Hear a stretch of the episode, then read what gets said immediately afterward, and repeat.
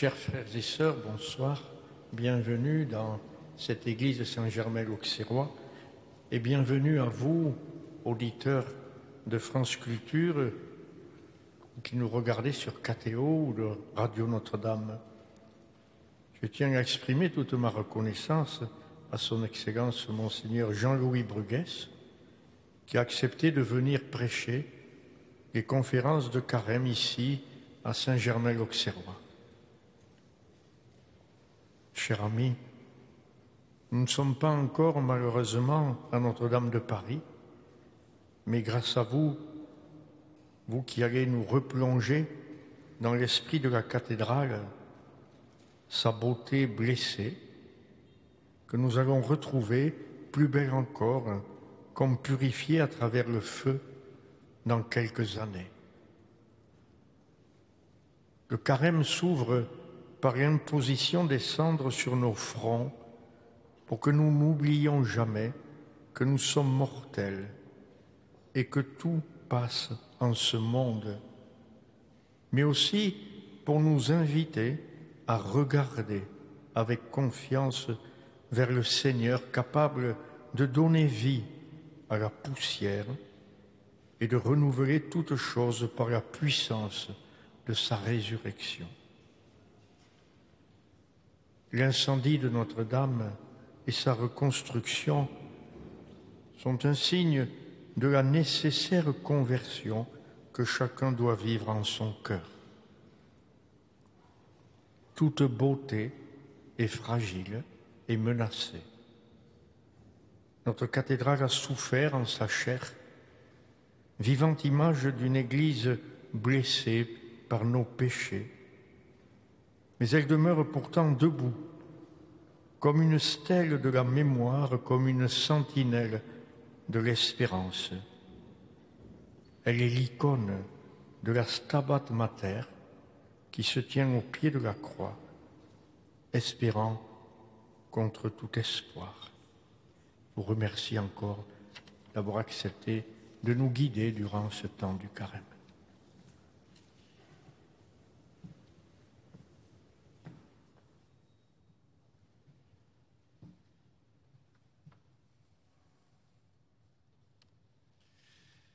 Excellence, cher Georges, merci pour ces mots d'encouragement. Amis qui nous rejoignez par la voie de la radio ou de la télévision, vous tous ici présents, nous commençons aujourd'hui notre montée vers Pâques et nous nous promettons de nous retrouver à chacun de ces dimanches de carême dans cette belle église de Saint-Germain-l'Auxerrois les yeux tournés vers Notre-Dame. La Providence qui multiplie ses tours afin de nous surprendre parvient quelquefois à nous étonner. En 1994, le cardinal Jean-Marie Lustiger, auquel ces propos voudraient rendre hommage, m'appela au téléphone pour me demander de donner pendant trois années successives les conférences de carême à Notre-Dame de Paris. Vous y parlerez de morale, précisait-il. De fait, j'avais enseigné la théologie morale fondamentale d'abord à Toulouse, puis en Suisse. Il ne me laissait qu'une seule recommandation, garder l'accent que vos parents vous ont laissé. Vous l'aurez entendu vous-même, je reste un homme du Sud. Les techniques évoluent. C'est par un courriel que l'actuel recteur de la cathédrale vint me solliciter cette fois. Nous avons pensé que vous pourriez donner les prochaines conférences de carême. Vous y parlerez de Notre-Dame, puisqu'il s'agit de préparer sa réouverture, mais aussi de l'art et de la beauté. Sentez-vous libre de prendre ces sujets dans l'ordre qui vous paraîtra le plus convenable et d'en réaliser une synthèse. n'oubliez pas d'évoquer votre expérience personnelle. Notre-Dame avait été évoquée à plusieurs reprises dans mes conférences il y a 25 ans, plus de 25 ans, notamment à propos de la conscience. Conscience, conscience, instinct divin, immortel et céleste voix, s'exaltait déjà le vicaire savoyard de Rousseau, qui ouvrait ainsi la voie à la modernité. Dans un de ses radiomessages, Pie XII, l'un des grands théoriciens du sujet, déclarait La conscience est donc, pour prendre une image antique mais tout à fait juste, un sanctuaire sur le seuil duquel tous doivent s'arrêter, même le père, même la mère, lorsqu'il s'agit d'un enfant. Un sanctuaire. Un sanctuaire, avais-je avancé, qui ne disparaîtra que lorsque s'éteindra le dernier homme sur la terre, alors qu'auront péri depuis longtemps les sanctuaires de pierre? Que reste-t-il des temples d'Ancor ou de ceux de Palenque, à demi recouverts par les vagues immobiles d'une forêt sans cesse renaissante? Les eaux du Nil ont submergé temples et tombeaux d'une Égypte restée énigmatique, dont les trésors ont été dispersés dans les grands musées du monde. Des monuments religieux de l'ancienne Grèce, il ne reste que des colonnes couchées à terre comme les membres épars de géants foudroyés et de rares édifices réduit à l'épure, sans couleur, sans secret, sans âme. Le temple de Jérusalem a été rasé par deux fois, et les héritiers d'Abraham s'en disputent non point les restes, puisqu'il n'en subsiste rien, mais un emplacement demeuré vide. Un quart de siècle plus tard, il faut bien admettre que le retour à la poussière ne renvoie pas seulement aux tribulations du temps jadis. Il se poursuit aujourd'hui et semble même s'accélérer en ces terres nouvelles. 1995, le palais royal de Tananarive était une demeure finalement modeste si on la comparait aux magnificences de Versailles ou de Schönbrunn est vieille d'un petit siècle. Mais pour ce peuple fier de sa culture, il symbolisait le temple du pouvoir. Un incendie, peut-être point tout à fait involontaire, le réduisait en cendres cette année-là. En mars 2001, commandé par ces mêmes talibans revenus au pouvoir l'été dernier, un dynamitage systématique faisait disparaître l'un après l'autre les immenses Bouddhas sculptés, ou plutôt ébauchés, dans la paroi calcaire de Bamiyan en Afghanistan. Ces Bouddhas qui avaient veillé au long de longs siècles sur le travail et la méditation des moines. 2011. La télévision nous donnait à souffrir de l'arrasement du grand temple du soleil à Palmyre, qui combinait si étonnamment, si élégamment les subtilités de l'art perse et la force de l'art grec. Le fanatisme religieux n'a que faire de l'art, de l'histoire, de la culture et de la beauté, du témoignage des sages, de l'homme en fin de compte.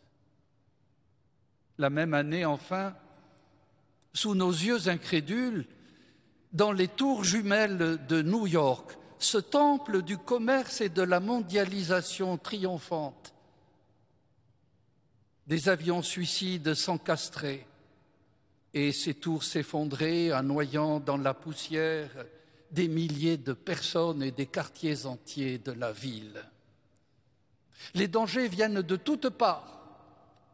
Il arrive qu'un nationalisme étroit, au nom de la pureté des origines, s'en prenne à toutes les influences extérieures.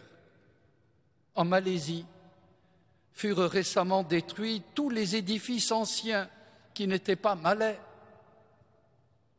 On agit de même à Saint-Jean d'Acre, malgré une plainte de l'UNESCO qui resta sans suite. C'est donc avec une espèce d'innocence, le mot n'est peut-être pas très bien choisi, naïveté peut-être, que j'ajoutais en cette même conférence quel bonheur pour nous de nous retrouver chaque dimanche pour la prière et la réflexion dans cette magnifique cathédrale de Notre-Dame de Paris. Nous savons pourtant qu'elle rejoindra un jour l'immense cohorte des vestiges engloutis dans la mémoire de l'histoire. Tout passe. Les êtres et les pierres, celles-ci un peu moins vite que les premiers. Voilà tout.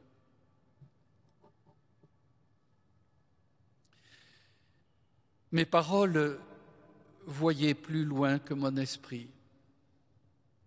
La Providence nous étonne, disais-je, lorsqu'elle nous plonge dans la désolation la plus inattendue. Qui aurait imaginé que nous allions assister à la réalisation certes partielle, de ces prévisions qui, dans mon esprit du moins, restaient quelque peu rhétoriques. 15 avril 2019, il est 18h18, c'est l'heure de la messe du soir dans la cathédrale. Dans le poste de sécurité, l'alarme soudain signale un début d'incendie L'alerte est donnée au clergé qui interrompt la cérémonie. L'évacuation de la cathédrale se fait dans le calme. Mais aucune inspection ne détecte d'anomalie. 18h45, seconde alarme. L'appel est lancé aux services de sécurité qui sont sur les lieux à 19h.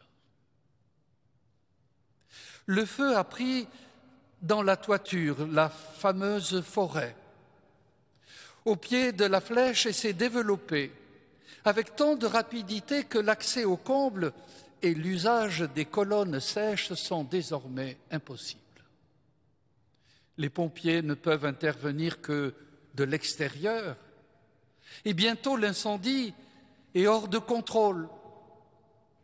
Sous les yeux de la foule immense, qui s'est amassé et regarde, médusé, la flèche s'effondre à vingt heures freinée dans sa chute par l'échafaudage monté pour la restaurer. Mais crève. Une portion de voûte de la nef et du bras droit du transept, fracassant les pierres situées, les chaises situées en dessous. La toiture et sa charpente sont dévorées par le feu à une vitesse stupéfiante. Et dans ce combat inégal, les pompiers tentent par une muraille d'eau projetée avec des lances à haute pression de protéger les tours occidentales. Ils finissent par arriver, par accéder à la terrasse des chimères, pénètrent dans le clocher et parviennent à bout du feu. 22h40, après 4 heures, le feu est sous contrôle. Mais l'édifice est-il sauvé pour autant? L'effondrement de la voûte de la croisée du transept qui survient peu après rappelle que l'édifice reste en état de péril critique. Tristesse, accablement, désolation. Les mots nous manquent pour désigner ce désastre. Qui l'aurait cru? Qui aurait pu même l'imaginer? Notre-Dame offensée, Notre-Dame martyrisée, Notre-Dame éventrée, tandis que continue à se dresser comme stupéfaite et désormais sans voix les tours de la façade. À l'intérieur règne l'odeur âcre des poutres calcinées. La poussière de plomb mettra plusieurs jours avant de se déposer. L'eau a tout envahi, finalement aussi redoutable que le feu pour la conservation du mobilier.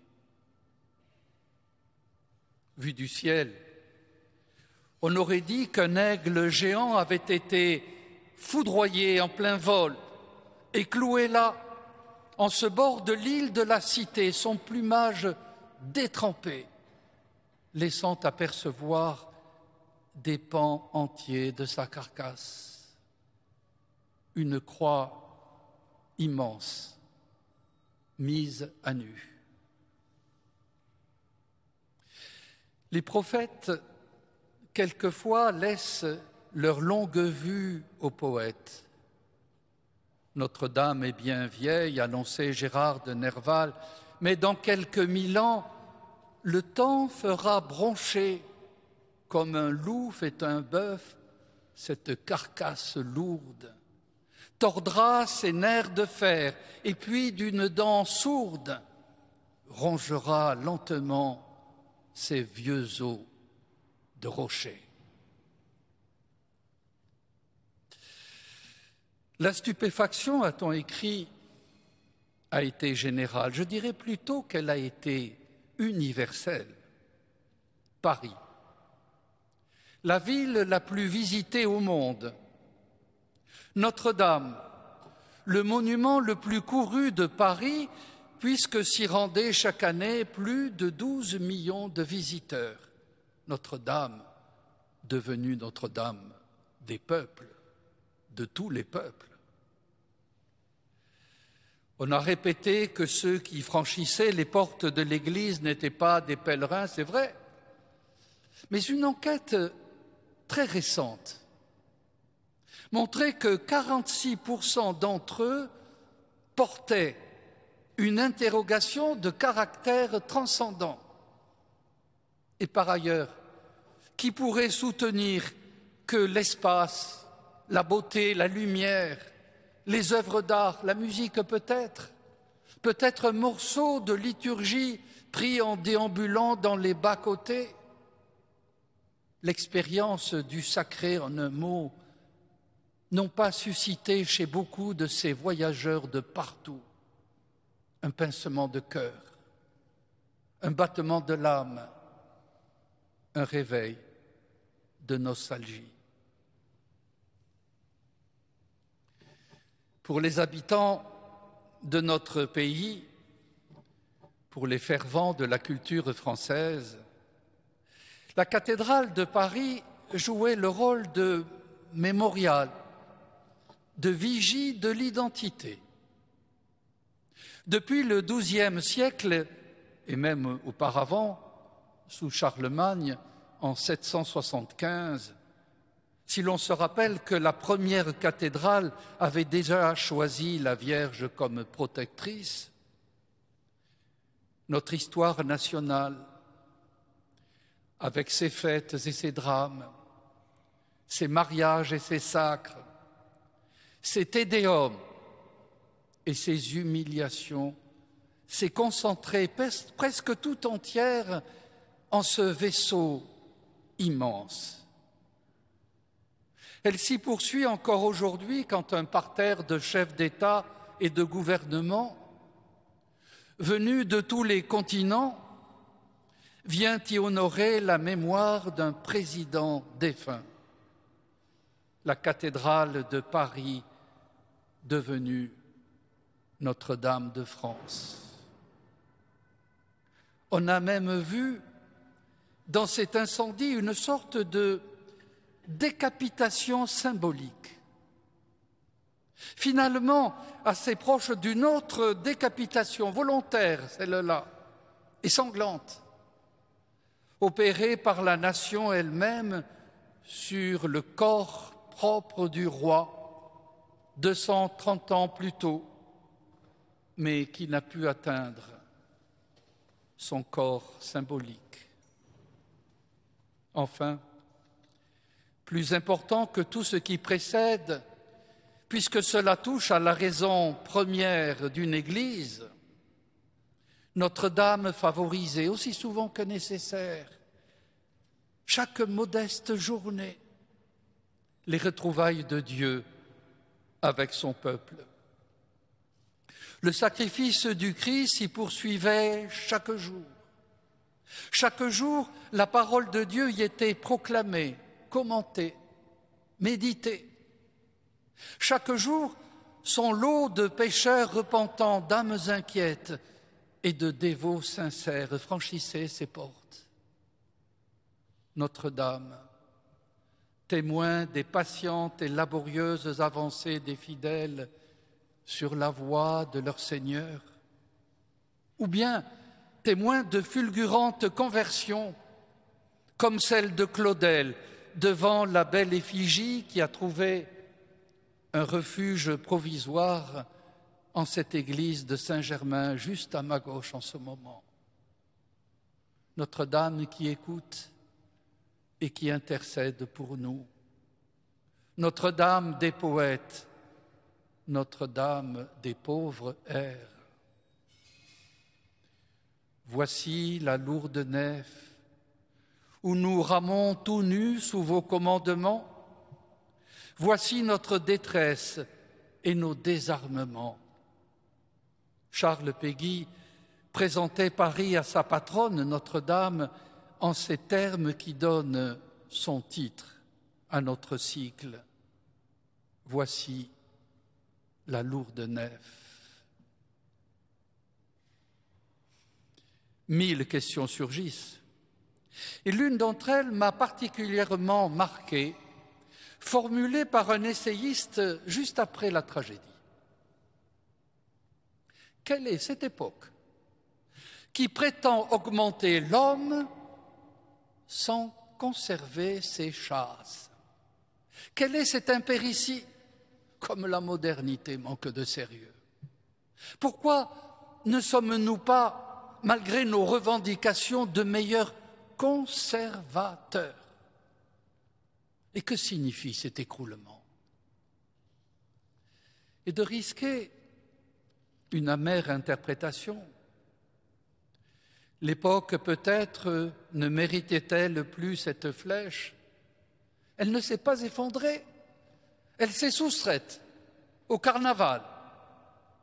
Et si l'effondrement de la flèche était la suite logique que nous faisons subir à l'histoire, l'oubli, le ricanement, la certitude de nous-mêmes, l'emballement, l'ibris, le fétichisme de l'avenir, et un jour, les cendres.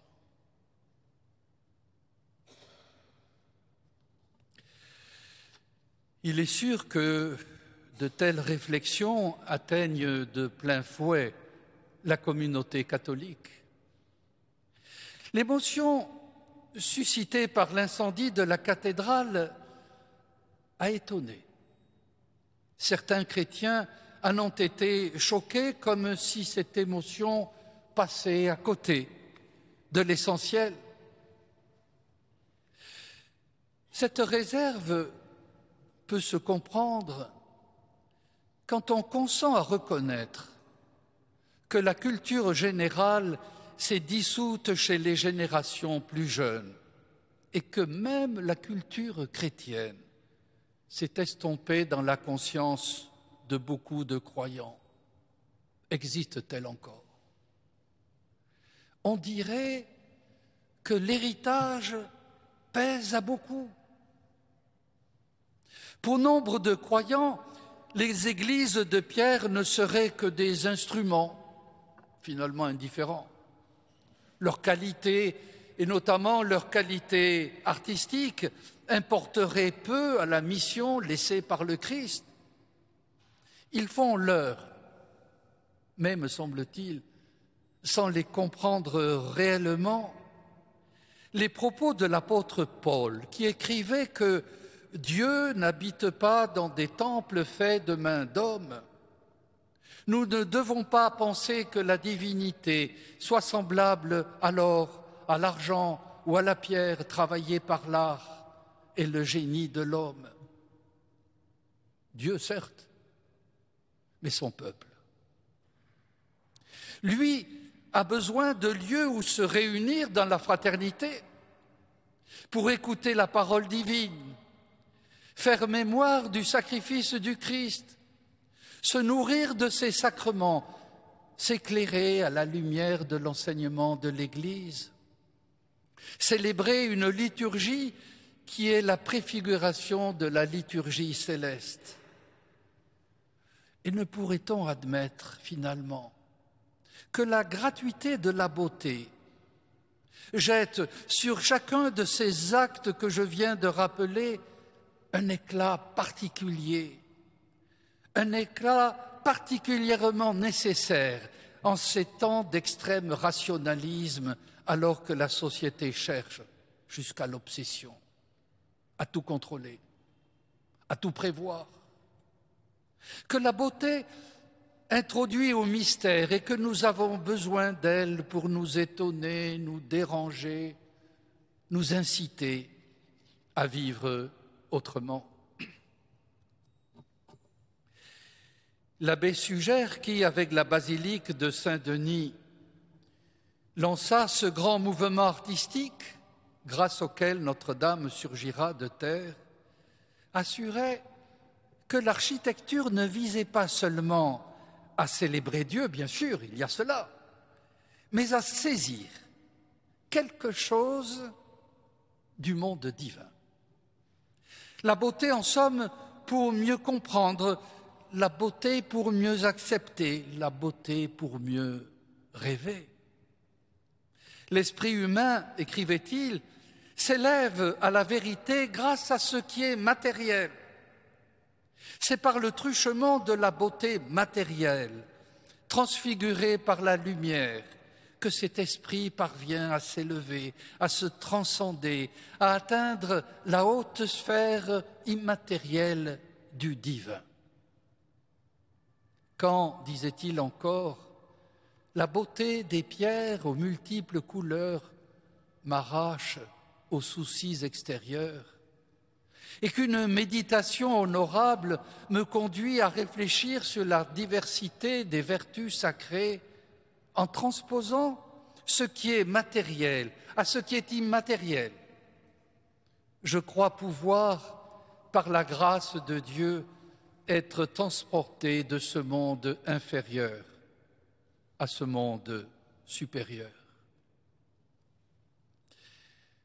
Dans ma vie de religieux et d'évêque, combien de fois ai-je entendu cette réflexion venant de responsables de paroisses ou de mouvements, de prêtres, de laïcs, de religieux, de religieuses, qui pourtant s'adonnaient à leur tâche avec le plus grand zèle, les pierres ne nous intéressent pas.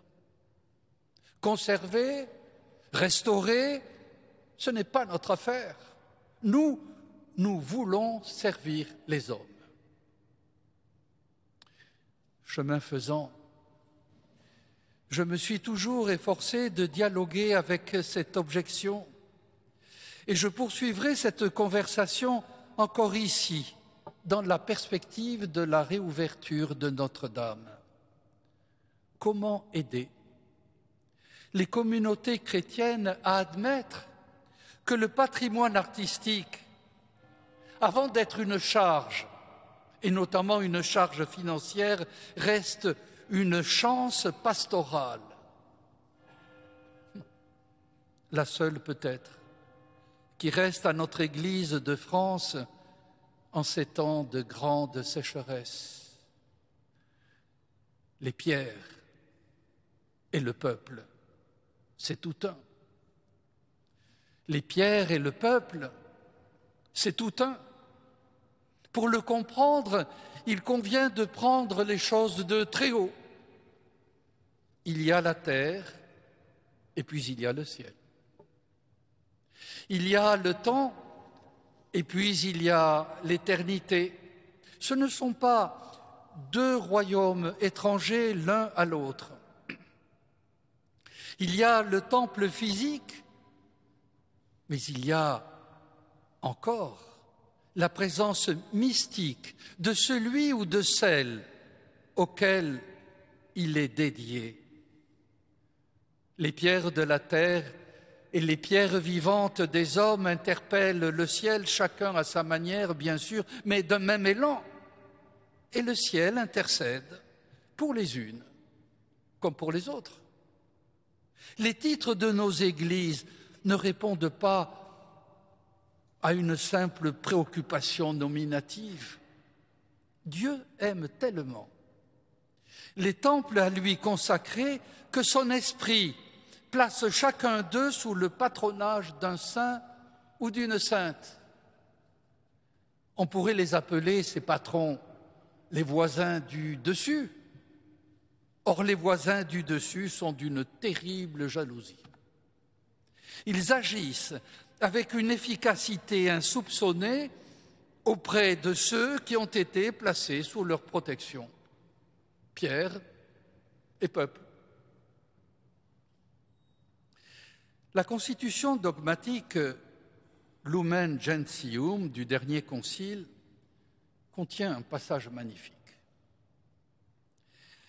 Étant plus intimement liés avec le Christ, les habitants du ciel continuent à affermir plus solidement toute l'Église en sainteté. Ils ajoutent à la grandeur du culte que l'Église rend à Dieu sur terre et l'aident de multiples façons à se construire plus largement. Car, admis dans la patrie et présent au Seigneur, par lui, avec lui, et en lui, il ne cesse d'intercéder pour nous auprès du Père. Dans la cérémonie de l'ordination sacerdotale, il est un moment particulièrement émouvant lorsque le candidat se prosterne devant l'évêque en signe d'abandon à la volonté de Dieu à travers la médiation des supérieurs et qu'est lancée la litanie des saints. On dirait un chant de marche, on dirait un cantique de pèlerinage, on dirait même une marche militaire, si du moins la musique retenue reste nerveuse et allante. La répétition des priez pour nous, priez pour nous, priez pour nous, scande nos pas cette longue théorie des anges, des prophètes, des apôtres, des pasteurs, des martyrs et des moines, des hommes et des femmes de toutes les époques qui ont suivi le Christ. Pourquoi les invoque-t-on avant l'imposition des mains? Le rituel place dans la bouche de l'évêque les paroles suivantes avec tous les saints du ciel qui intercèdent pour nous, confions à la miséricorde de Dieu ceux qu'il a choisis comme prêtres. Dieu choisit ses prêtres. Mais on pourrait ajouter, Dieu choisit ses temples, ses demeures minérales sur la terre où se donne à percevoir quelque chose de sa beauté, de sa gloire, de sa compassion pour les créatures, toutes les créatures. Témoins, garants, avocats, n'est-ce pas suffisant pour prouver la singulière efficacité des saints patrons? Ainsi, le nom chrétien n'est pas un ornement, mais un engagement de la part du ciel. L'affirmation vaut d'abord pour les hommes, bien sûr, et quel dommage soit dit en passant. d'affubler les enfants présentés au baptême de noms de fleurs, d'acteurs, de personnages imaginaires. Que d'occasions manquées pour ces petits de se faire assister par de célestes parrains et marraines tout au long de leur pèlerinage sur la terre. L'affirmation implique aussi, d'une manière qui reste mystérieuse certes, mais que nous devons tenter de cerner les sanctuaires. La cathédrale de Paris a été placée, nous le disions, sous le vocable de Notre-Dame. Il revient donc à la Mère de Dieu de protéger la maison qui s'est réclamée d'elle au long des péripéties de l'histoire, même dans la douleur. Cette première conférence porte ainsi, au vu du drame récent, le titre de Notre-Dame des douleurs. Mais qui dit protéger, dit aussi présider à sa restauration. Les lectures liturgiques de ce carême ne parlent pas de la Vierge Marie, à l'exception de deux épisodes. Dans quelques trois semaines, nous célébrerons l'Annonciation. C'est à cette occasion que la jeune fille pieuse entrera sur la scène évangélique. Et puis il y aura, au cours de la semaine sainte qui viendra couronner le carême, la lourde station au pied de la croix d'une mère éplorée, Stabat Mater, chantée avec tant de délicatesse par un pergolèse, ou avant lui par un Palestrina, ou encore plus près de nous par Rossini et Poulenc, entre ces deux extrémités. Quelle destinée Y a-t-il jamais d'existence humaine plus passionnante que celle de la Vierge, choisie entre toutes les femmes, portant en elle le Verbe fait chair, le voir naître grandir en sagesse et en grâce et lui enseigner son métier d'homme.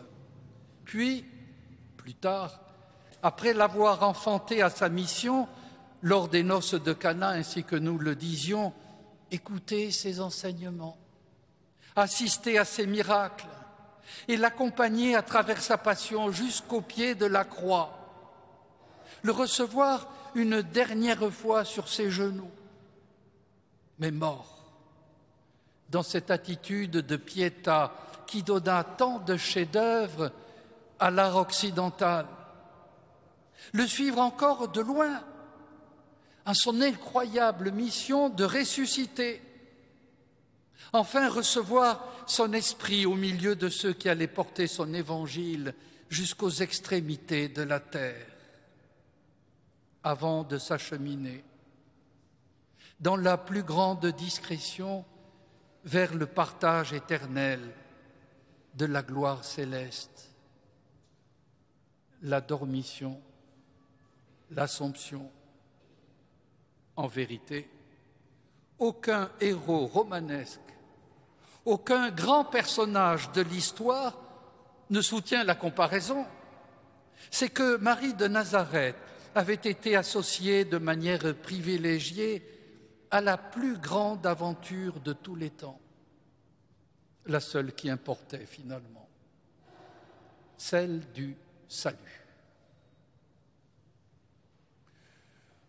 On aurait aimé dès lors la connaître au plus intime, percevoir ses réactions, les mouvements de son cœur, entrer dans son âme en somme. Or, Marie ne dit rien. L'Évangile se contente de noter qu'elle conservait tout cela dans son cœur en le méditant. Il y a dans ces deux verbes conserver et méditer comme un secret de vie, en gardant au plus profond d'elle-même les épisodes dont elle était le témoin, c'est du mystère tout entier qu'elle devenait garante. En savoir davantage, parce qu'on aime bien que ce que l'on connaît. La dévotion populaire répond à ce désir, stimuler l'imaginaire en s'appuyant sur la parole de Dieu, de près ou de plus loin, pour affermir la foi. On sait que le pape François revient souvent sur ce thème parce que la dévotion populaire constitue, du moins je le crois, le premier ressort de la nouvelle évangélisation lancée par Jean-Paul II. Malmené dans les premières années de l'application du Concile, rappelez-vous cette fameuse opposition entre la foi et la dévotion, elle reprend droit de cité à nos vieilles terres de chrétienté, où tant de basiliques, tant d'églises, tant de chapelles de campagne se prête si bien à des pèlerinages renouvelés. 7. Les chiffres ont toujours fasciné. 7 est réputé parfait, signe de plénitude et de surabondance. Le premier livre de la Bible, celui de la Genèse, racontait déjà la création en sept jours. Lorsque Jésus commence sa vie dite publique, à Cana, il prend soin de préciser, l'évangéliste, que la scène se déroule le septième jour, c'est-à-dire le jour de l'inauguration d'une création nouvelle. Et le chiffre se répétera comme un refrain tout au long du dernier livre de la Bible, l'Apocalypse. La dévotion populaire a évoqué les sept paroles du Christ en croix, magnifiquement mises en musique par Joseph Haydn, mais aussi la figure de Notre-Dame des sept douleurs, vénérée juste après la fête de l'exaltation de la croix. On avait cependant quelque peu oublié qu'il existait aussi depuis le Moyen Âge les sept joie de Marie. À la Pinacothèque de Munich, un tableau de Hans Memling porte justement ce titre, Les sept joies de Marie. La peinture flamande parvient là à son apogée. Je me suis souvent demandé pourquoi cet art-là pénétrait jusqu'au plus profond de nous-mêmes, jusqu'à l'âme, le génie de cette peinture consiste en ce que l'extrême précision du détail et la rigueur des descriptions de paysages n'accrochent le regard que pour le conduire aux portes du mystère. Un esprit fait de sérénité, d'intimité, de douceur et même de tendresse traverse les vues panoramiques et imprègne les instruments les plus prosaïques. Les extérieurs sont rendus par des couleurs sombres, froides, bleues, verts ou noires, et nous incitent à entrer dans ces maisons et s'enfermer dans des pièces douillettement chauffées où dominent le jaune et le rouge, couleur de l'âtre, couleur de l'âme. Et en fixant notre attention sur ces objets concrets, le pinceau laisse deviner, comme malgré nous peut-être, qu'il existe un autre monde plus beau et plus profond, qui à peine entrevu fait entrer dans notre cœur une nostalgie inextinguible. Même Ligue raconte la merveilleuse aventure de celle qui a été comblée de grâce. Au cours de ce carême, quelques-unes des stations qu'il suggère seront laissées à notre méditation. Il s'agira à chaque fois de demander à Marie de nous conduire jusque dans sa cathédrale et d'évoquer à l'ombre de la première église de France toutes nos églises de pierre où la création artistique s'est mise au service du message évangélique. Car il existe une voie chrétienne de beauté.